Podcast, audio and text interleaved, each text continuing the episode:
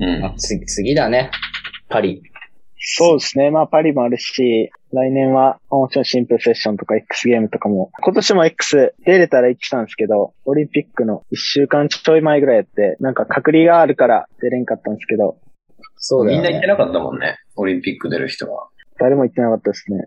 まあ来年はなんかいろんな、こう動きできればいいなと思ってますけどね。まあ海外とかでストリートとかもやりたいし、うん。うん今、今は、ストリート乗っちゃダメなんだよ。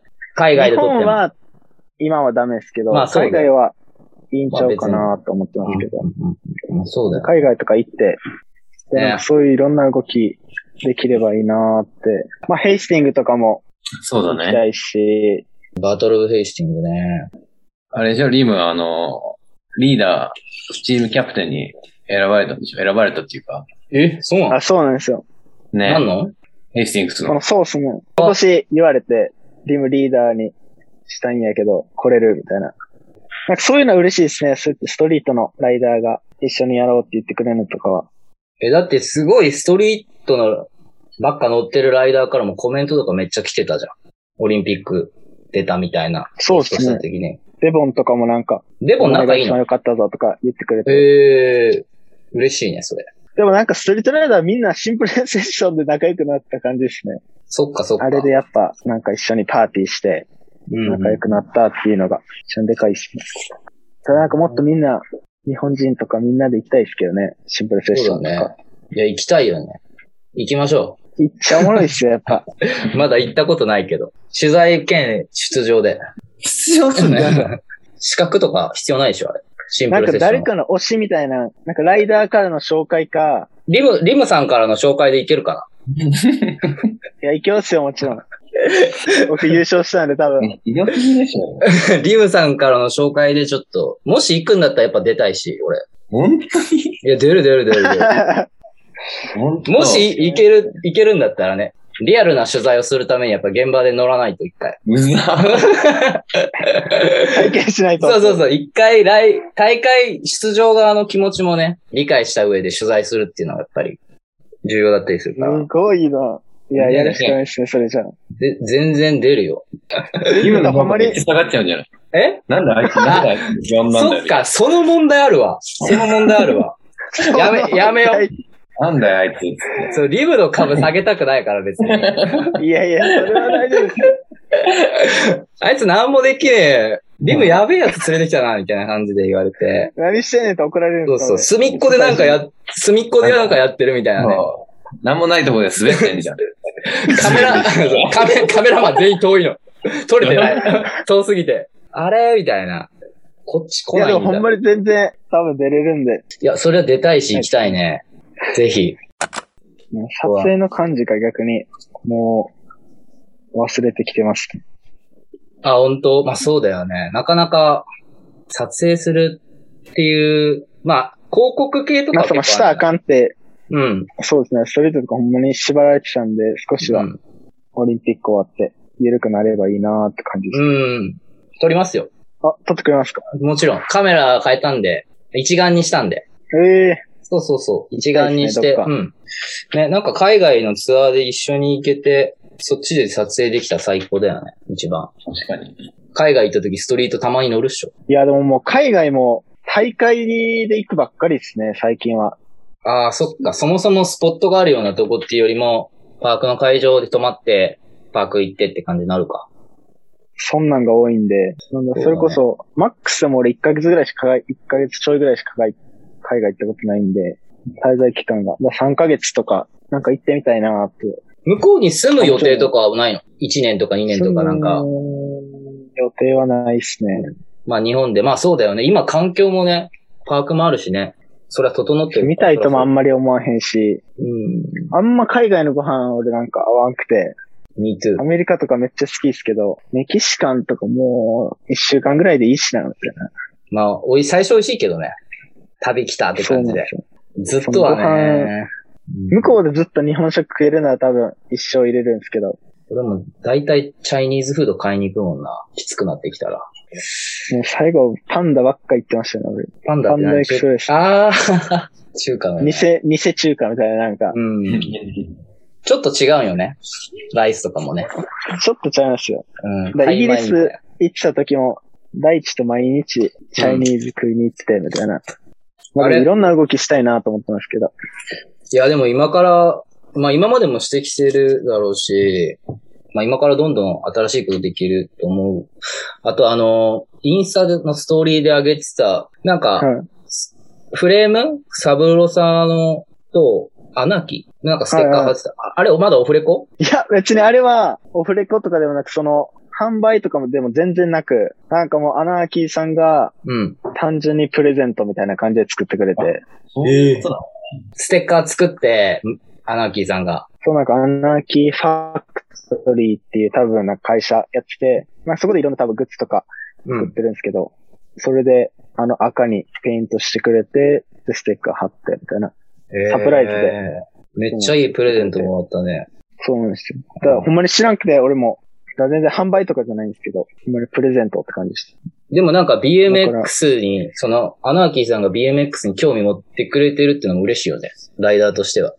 そうですね。まあ、うん。リムと自ね、分がそうそうそうそう。の応援好きや歌。し、うん。音楽好きやから、なんかそうやって、自分の好きな音楽やってる人と、こう、交われるっていうのは、広まる、あれもあれやし、そうだよね。嬉しいですね。まあ、広めたいですね。とりあえず、BMX を。俺も広めたい。いや、みんなそうだよね。なんか、うん。みんなそこはあるよね。み、みんなが、多分みんながあると思うし、まあやっぱリムも、ね、そうだと思うし、そうだね、BMX っていう乗り物というか、ね、言葉というかね、うん。BMX って何って話するとちょっとめっちゃ時間かかりそうやから、まあその辺にしといて。とりあえずなんかもうこんなクソ面白いことを、うん。なんでみんな分かってくれへんのみたいな。ああ、でもそれは、あるよ。ある、あるっていうか、まあ経験値としていいことしか起きてないっていうか、まあめっちゃ、なんか特別な体験、いろんな体験させてもらってるな、みたいな。チャリ乗ったことで。いろんな人と出会って。で、乗ってみたらいいのにって思うよ。もちろん。うん。あってよかった。まあ、ほんまに俺とかは、うんまあ、2歳から BMX やって、BMX しかしてへんから逆にま、他のこと何もできひんけど、これでいろんな経験させてもらったなと思うし、そう、2歳からだもんね。生まれた時からもう、ライダーに囲まれて育ったみたいな。環境やな BMX 歴何年？今じゃあ18年。17年です。17年。17 17年。17年。ペギーと同じぐらいじゃない？ペギー18だっけ？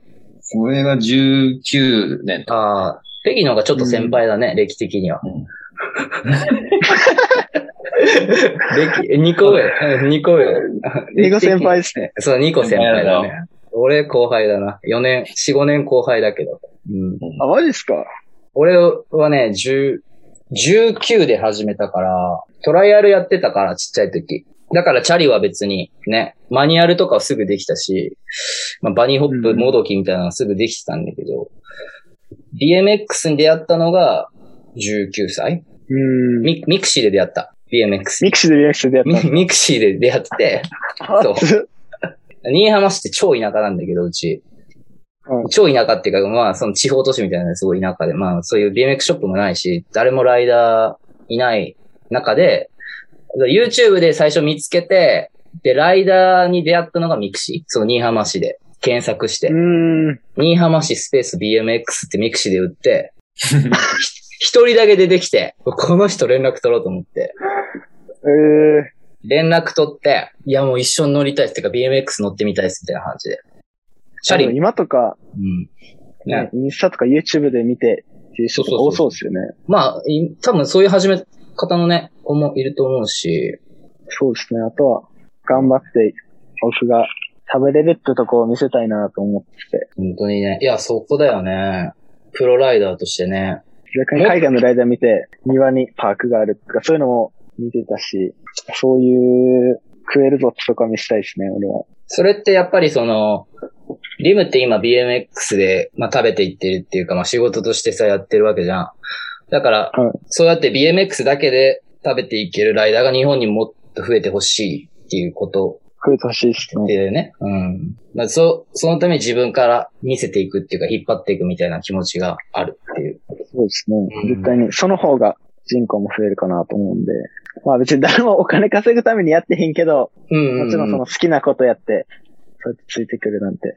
チャリンコ乗ってたら、やっぱり俺も一瞬考えた時期とかもあったから、プロライダーなりたいなみたいな。まあ、すぐ骨折って諦めちゃう、諦めたんだけど、本当に数ヶ月ぐらいで諦めたんだけど、そう思い出して。す、すぐすねの骨折ってトレイルで。トレイル乗り始めか。いや、俺これプロライダーなってみたいなって思った、数ヶ月後ぐらいに、すね思いっきり折って、あ、俺絶対無理やと思って。そっからもうそういう気持ちはなくなったけど。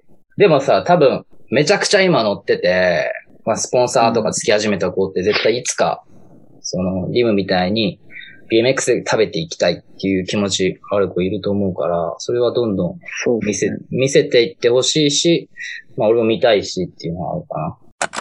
やっぱエナーソンみたいにはなりたいですね。ストリートでも映像残して、うん。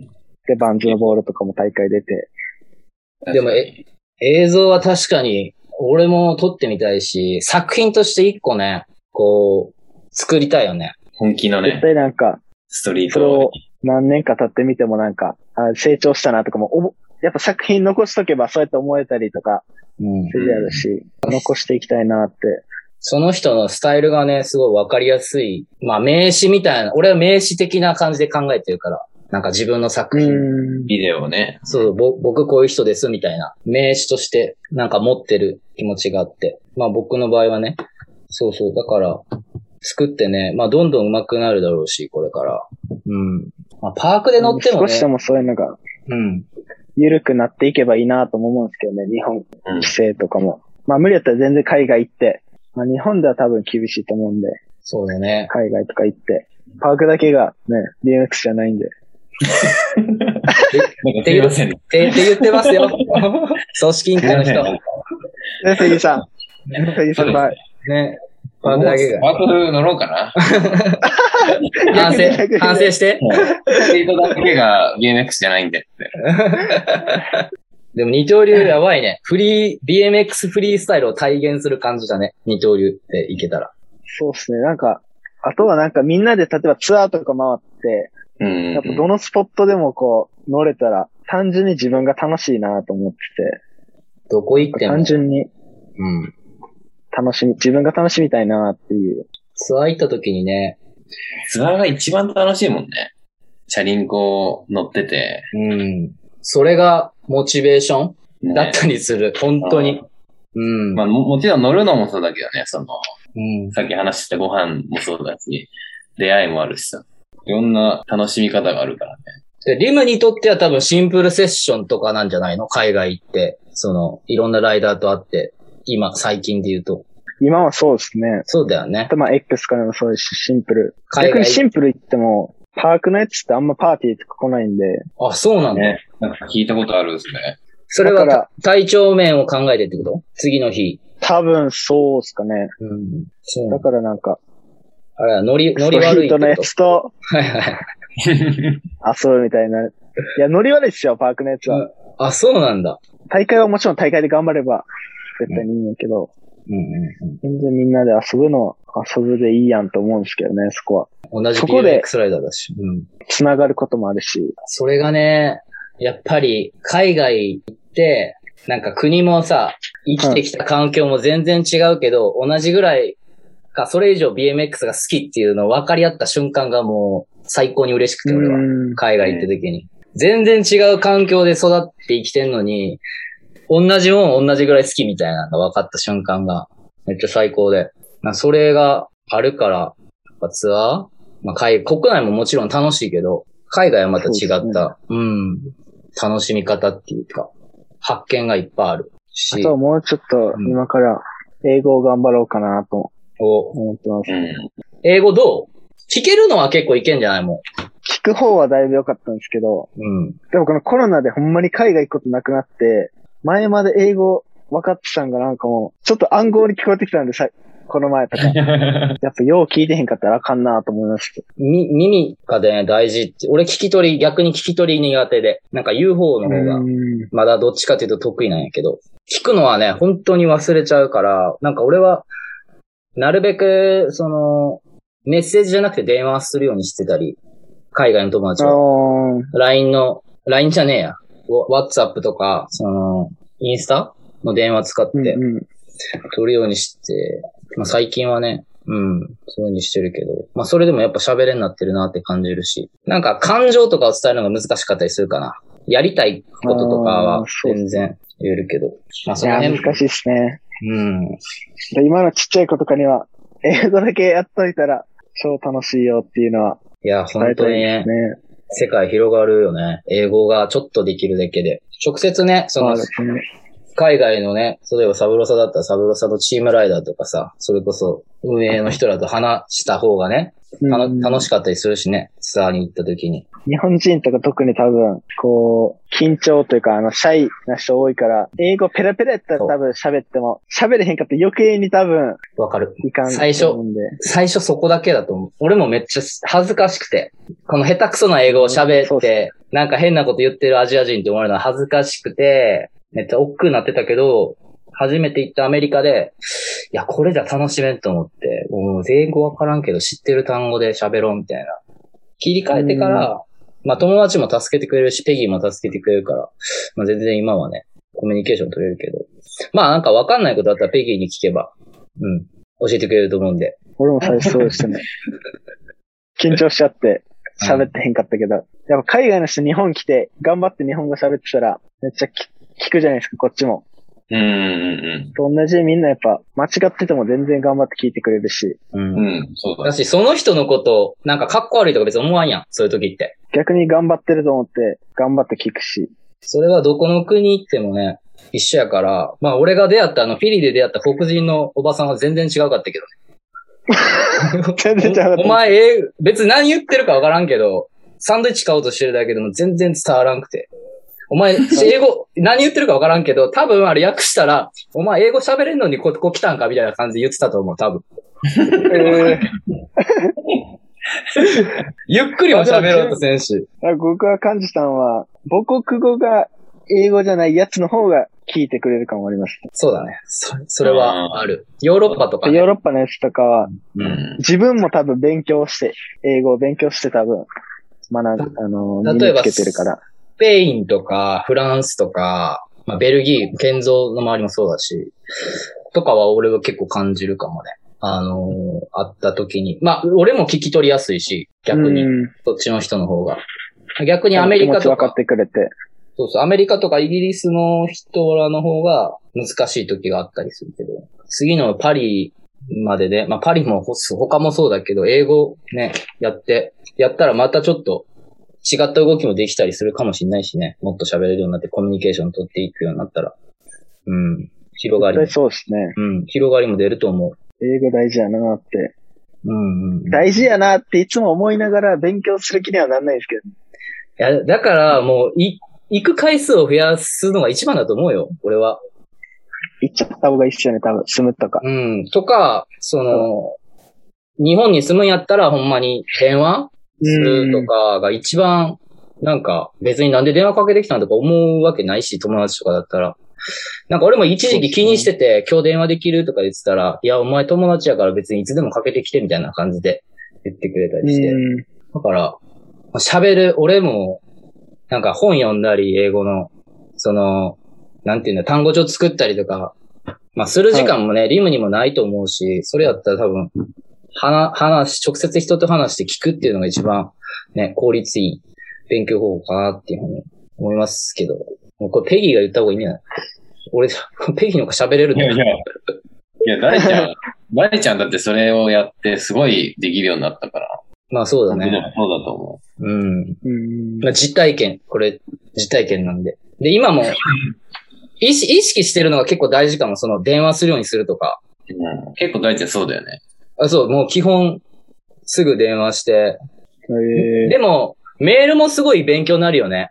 メールはめちゃめちゃ勉強になる。勉強になるよね、メールは。うん。うん。メールも超勉強になると思う。だから両方使い分けて、まあ日本にいるけど、海外に出会ったやつとか、ね、仲いいやつとかにどんどんコミュニケーション取っていくっていうのが一番いいと思う。うん。そうですね。まあ、インスタとかもめっちゃ長文でも頑張って読むようにしてて。うんうんうんうん。まあ、わからなかったら翻訳して、で、英語の、英語見てとか。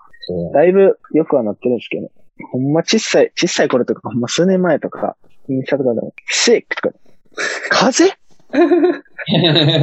え？みたいな。え？殺したみたいな。何それみたいな。いや、でもまださ、その学ぼうとする姿勢がね、素晴らしいですよ。あの、あの、うちに居候してた、まあ今出禁なんだけど、うちは、あの、りょうたくん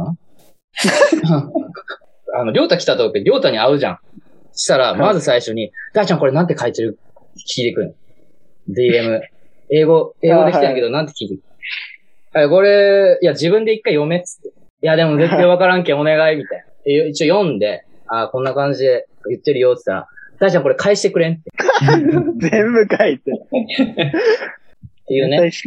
出禁なんですけどね。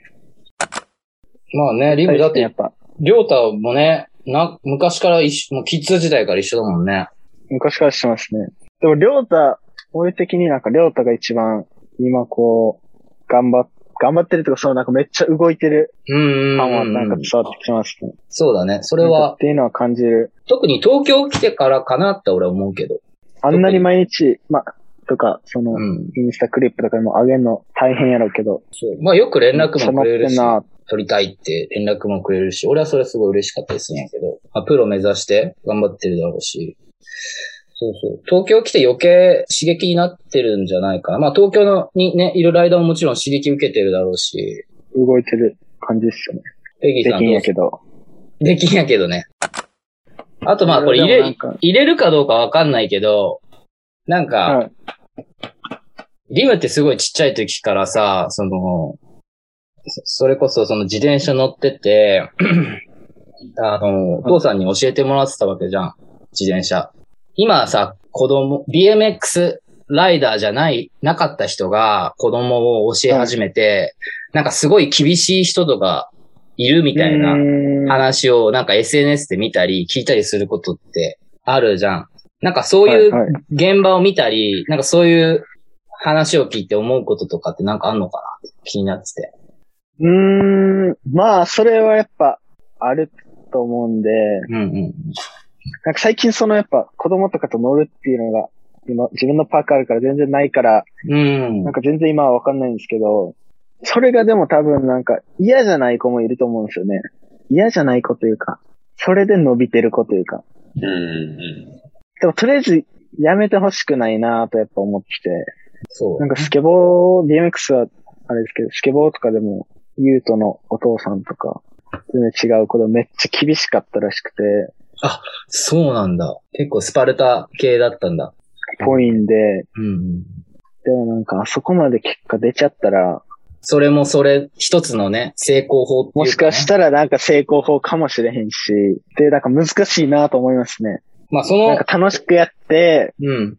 もちろん楽しくて結果出すのが一番ですけど、いろんな面でも、うん。パークでもストリートでも。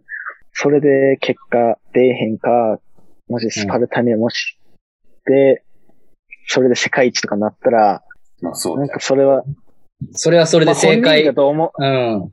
だから言ったらさそれ、でいいなら、うん、そうだよね。本人が目指しててね、それ本当に実現できたらね、それが正しかったっていうか、ことだと思うし。それでやめちゃったらやっぱ一番良くないと思うんで、うん、そこだけはあれですけど、なんか、リムは実際どうだったの？その、ブイアンさん厳しかった？いや、厳しくなかったですね。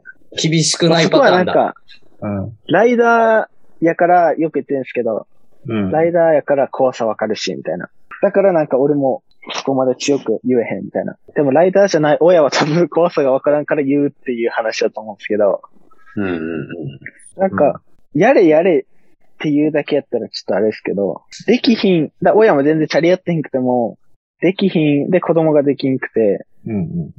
それを子供と一緒に考えてあげれたらいいなと思いますけど、うん。いろんな映像を見てとか、はいはいはい。こうした方がいい、ああした方がいいんちゃうって。うん。一緒にね。緊急してね。最後一緒にツアーとか行ったら楽しいだろうね。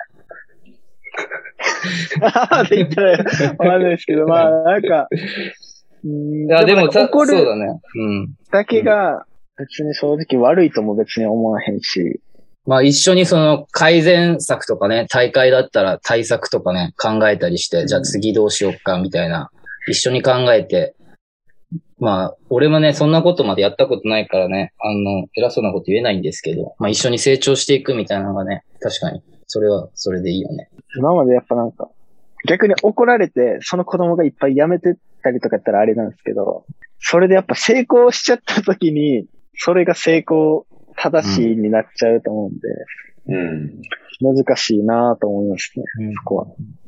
まあその辺は、その本人のね、性格とか関係性もあるだろうしね。うん。なるほど。だからやりたいのに、子供がめちゃくちゃやりたくて、うん。根性が出えへん。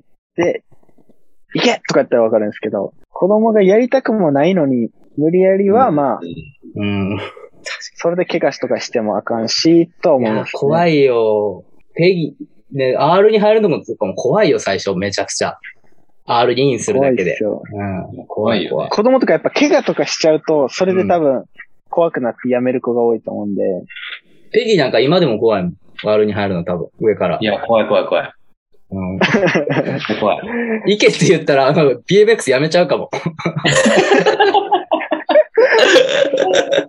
バーチカル、バーチカルとか連れてって、入れペギ入れ行けって言ったら、うんあんまり言うとね、BMX やめちゃうかもしんないぐらい。やめてやかもな。うん。怖いんだけど。でも、確かに、それは、うん、すごいいい話聞けたと思う。うん。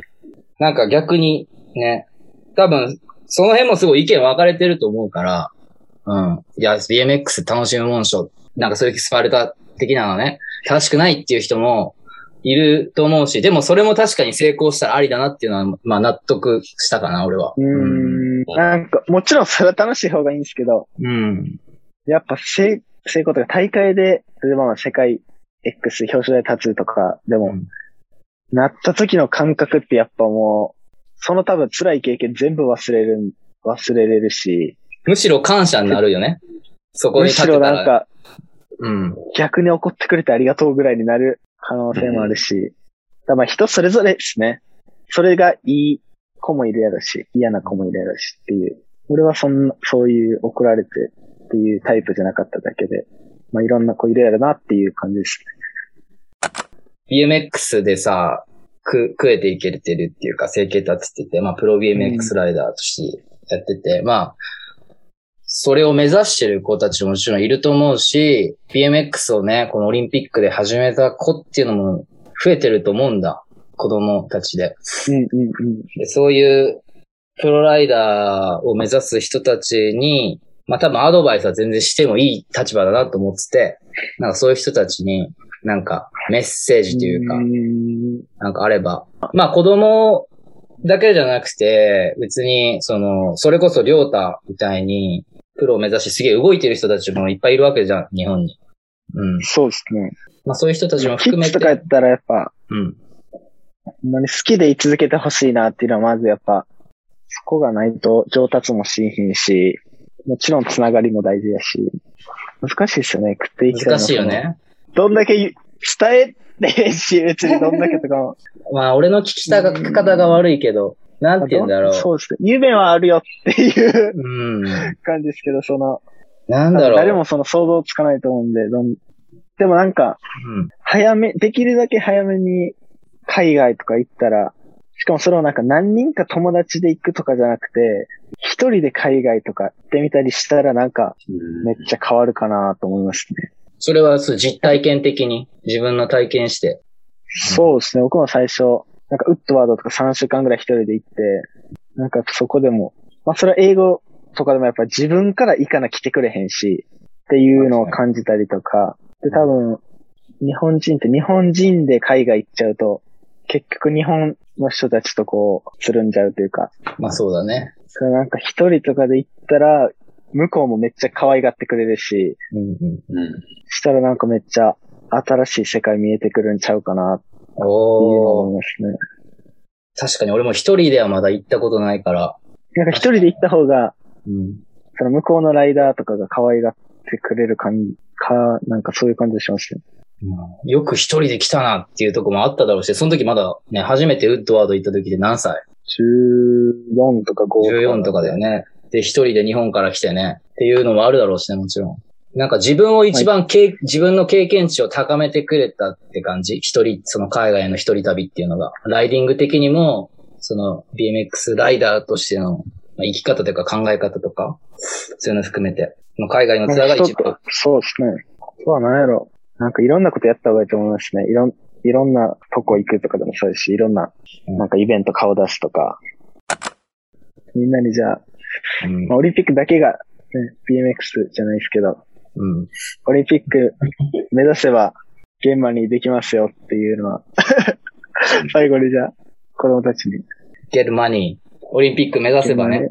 まあ実現できてるからこそね、言えることだと思うから、それは。じゃあ本日の、えー本日の回の、あの、最後の曲をお願いします。はい。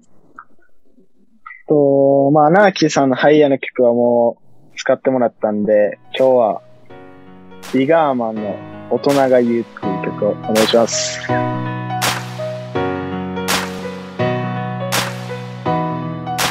奇遇なもんさ。気づきゃ奏でた自由な音楽。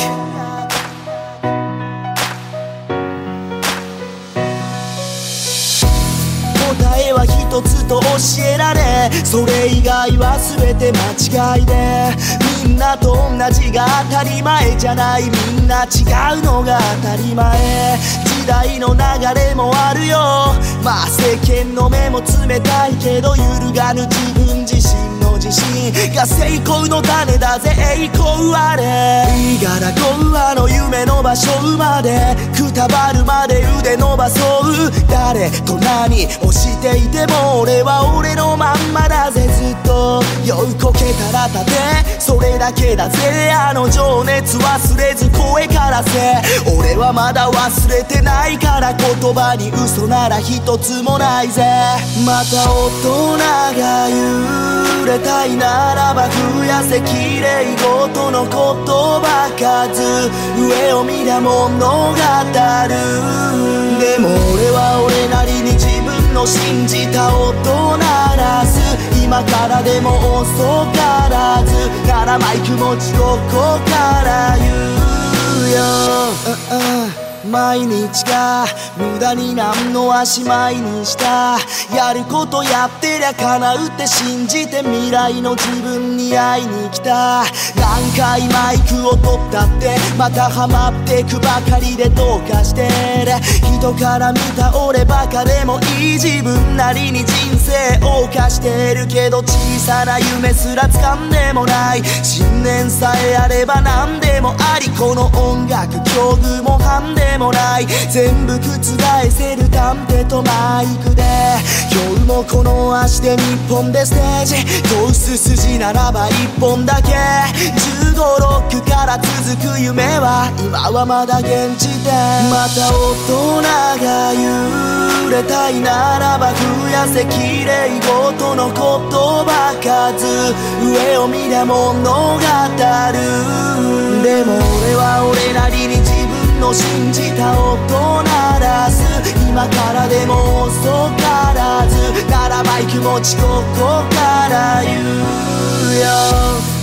新しいことした時人と違うことしてみた時革命よりも失敗をそれ踏み出すなってまた大人が言うのさ。遠ざかるその目標が近くなるため消す臆病さ。熱は冷めないぜ。マジなうちは。だから顔上げその涙拭きな。時間するまでもミキャンクで始まりからここまで次はどこまで行ってやれ彼に目がくらんだ大人へ。価値を下げてはい完成言うぐらいなら構わない大器晩成。残念だが安定はない。でも行く道の先に何かがある気がするから。誰もが持つそのリズの誇りに歩くそれぞれの道を。また大人が言うよ。ほら売れたいなら増やせきれい事の言葉数。大人が言うよ。それでも聞き耳すら立てない